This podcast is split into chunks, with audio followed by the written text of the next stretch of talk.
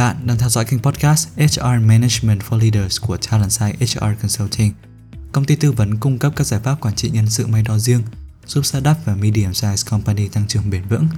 Kênh podcast này là nơi bạn có thể lắng nghe các góc nhìn, kiến thức thực tiễn về quản trị nhân sự, giúp doanh nghiệp xây dựng chiến lược con người một cách hiệu quả, tạo lợi thế cạnh tranh trên thị trường. Nếu quan tâm tới chủ đề trên, đừng quên theo dõi kênh podcast của chúng tôi, cũng như gửi các câu hỏi thông qua website hoặc hòm mail của Talent Site. Hôm nay, bạn đang lắng nghe chủ đề Tổ chức của bạn đã được thiết kế để nhất quán với chiến lược kinh doanh chưa? Doanh nghiệp thường gặp thất bại khi thực thi chiến lược. Theo Navalin, một công ty tư vấn phát triển tổ chức và lãnh đạo có trụ sở tại Hoa Kỳ, thì nguyên nhân phổ biến nhất đằng sau nỗ lực không thành này là bởi các doanh nghiệp không thể nhất quán thiết kế tổ chức với chiến lược kinh doanh. Nghiên cứu khác từ Trisser Consulting cũng đã chỉ ra rằng chỉ 10% tổ chức thành công trong việc nhất quán thiết kế tổ chức với chiến lược. Và một trong những vấn đề doanh nghiệp mắc phải là việc hiểu sai từ nhất quán trong ngữ cảnh này.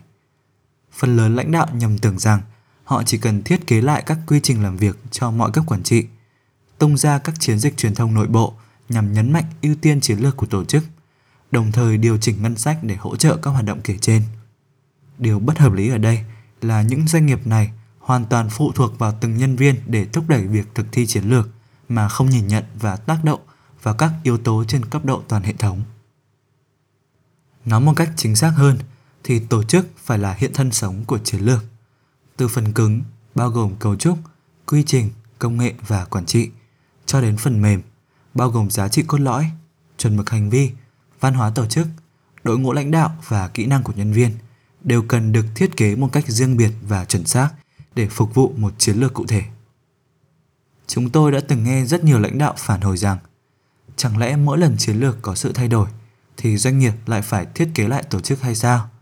Tại sao tôi không thể chỉ điều chỉnh mục tiêu của từng nhân viên sao cho phù hợp với mục tiêu của tổ chức? Mọi thứ chẳng đơn giản vậy. Trên khía cạnh thực thi chiến lược thì nhất quán bản chất là tái định hình tất cả bộ phận của tổ chức – bao gồm cả phần cứng và phần mềm để phục vụ cho chiến lược định trước và đảm bảo không có lỗi sai hệ thống nào diễn ra gây ảnh hưởng đến việc hiện thực hóa chiến lược. Nếu doanh nghiệp của bạn đang bắt tay vào việc thực hiện chiến lược, dưới đây là 6 cách để đảm bảo rằng tổ chức của bạn được thiết kế tối ưu. Lưu ý đầu tiên, chuyển chiến lược khác biệt hóa thành năng lực tổ chức. Một chiến lược kinh doanh tốt sẽ giúp doanh nghiệp của bạn khác biệt so với doanh nghiệp của đối thủ và để biến tầm nhìn này thành hiện thực, bạn cần xây dựng những năng lực tổ chức cần thiết. Năng lực tổ chức là tổng hòa của các kỹ năng, khả năng và chuyên môn mà tổ chức của bạn có. Chúng hình thành nên đặc trưng và tính cách riêng của từng doanh nghiệp mà nhà đầu tư, khách hàng và nhân viên khi nghe đến tên doanh nghiệp sẽ hình dung ngay doanh nghiệp đó làm gì và giỏi về lĩnh vực nào. Do đó, bạn cần hiểu rõ năng lực hiện tại của tổ chức – và khoảng trống năng lực nhằm đạt được kết quả đã đề ra trong chiến lược. Hãy lưu ý rằng năng lực tổ chức là khái niệm thuộc cấp độ toàn tổ chức, chứ không giới hạn ở từng cá nhân.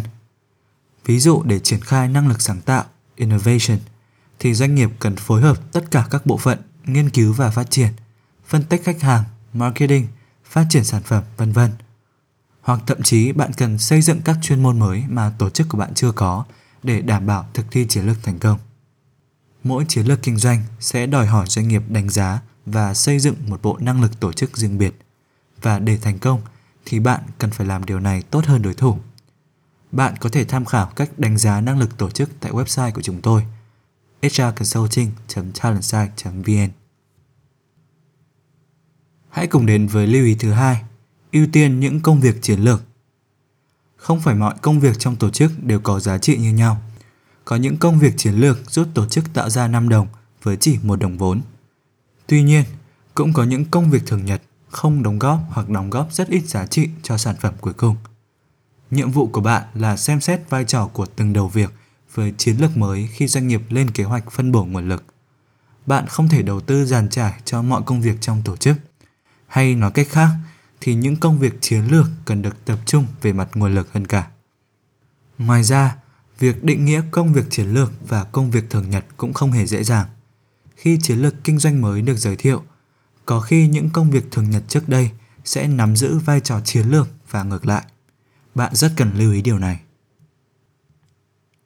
Cùng chuyển sang lưu ý thứ ba, hãy phân bổ đúng nguồn lực và thẩm quyền quyết định cho đúng người. Rất nhiều tổ chức mắc lỗi sai khi thiết kế quản trị, tức quy trình nhằm xác định xem ai là người chịu trách nhiệm đưa ra quyết định và phân bổ nguồn lực. Hai lỗi sai phổ biến nhất là thiết kế quá phức tạp hoặc quá mơ hồ, do đó không mang lại hiệu quả. Để một chiến lược được thực thi hiệu quả thì quyền được đưa ra quyết định và quyền kiểm soát ngân sách cần được giao phó cho đội ngũ lãnh đạo một cách phù hợp.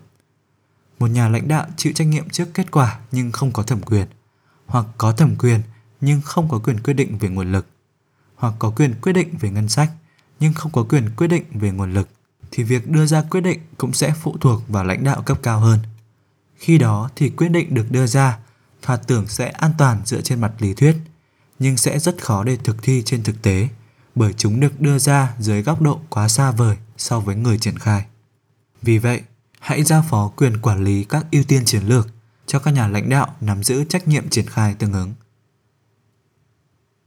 Tiếp theo chính là lưu ý thứ tư. Hãy bỏ qua những quy trình làm việc và nguyên tắc quản trị không còn phù hợp.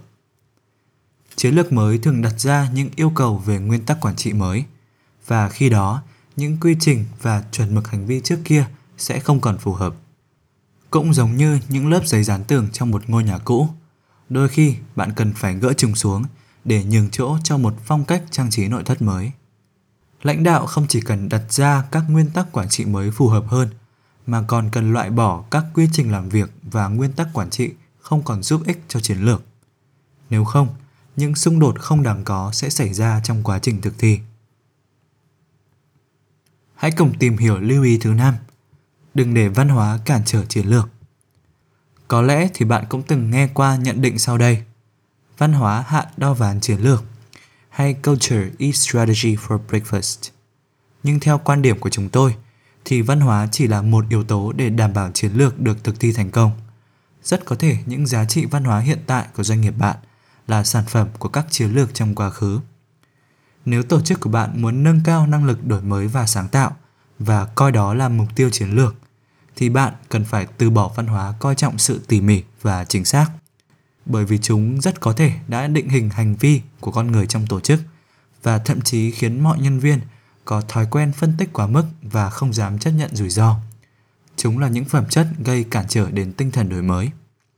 Và để văn hóa có thể thúc đẩy mạnh mẽ chiến lược thì bạn cần phải đưa những mô thức tư duy và hành vi phù hợp vào mọi quyết định của tổ chức.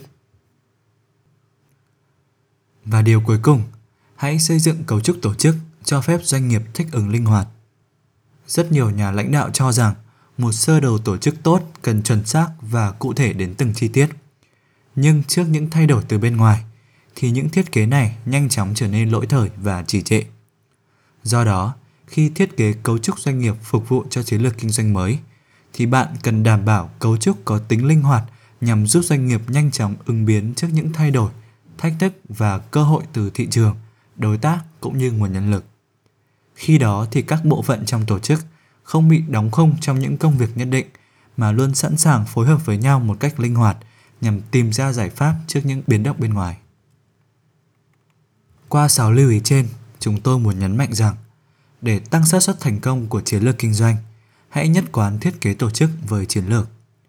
Thay vì chỉ điều chỉnh mục tiêu và các chỉ số đo lường sự thành công, doanh nghiệp cần hiểu đúng về khái niệm nhất quán thông qua việc nhìn nhận, tác động vào mọi yếu tố cần thiết của tổ chức để thúc đẩy việc thực hiện hóa chiến lược thành công.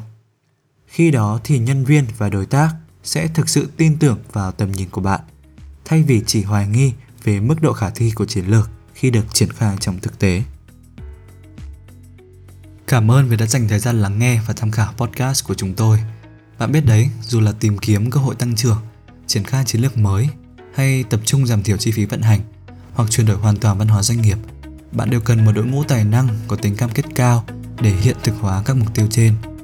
Nếu cần bất kỳ sự hỗ trợ nào để giải quyết các vấn đề liên quan đến nguồn nhân lực, đừng ngần ngại liên hệ với chúng tôi thông qua website Talentside HR Consulting Services và cũng đừng quên ủng hộ chúng tôi bằng cách để lại góp ý và đánh giá trên kênh podcast. Chúc bạn một ngày làm việc hiệu quả và tràn ngập niềm vui.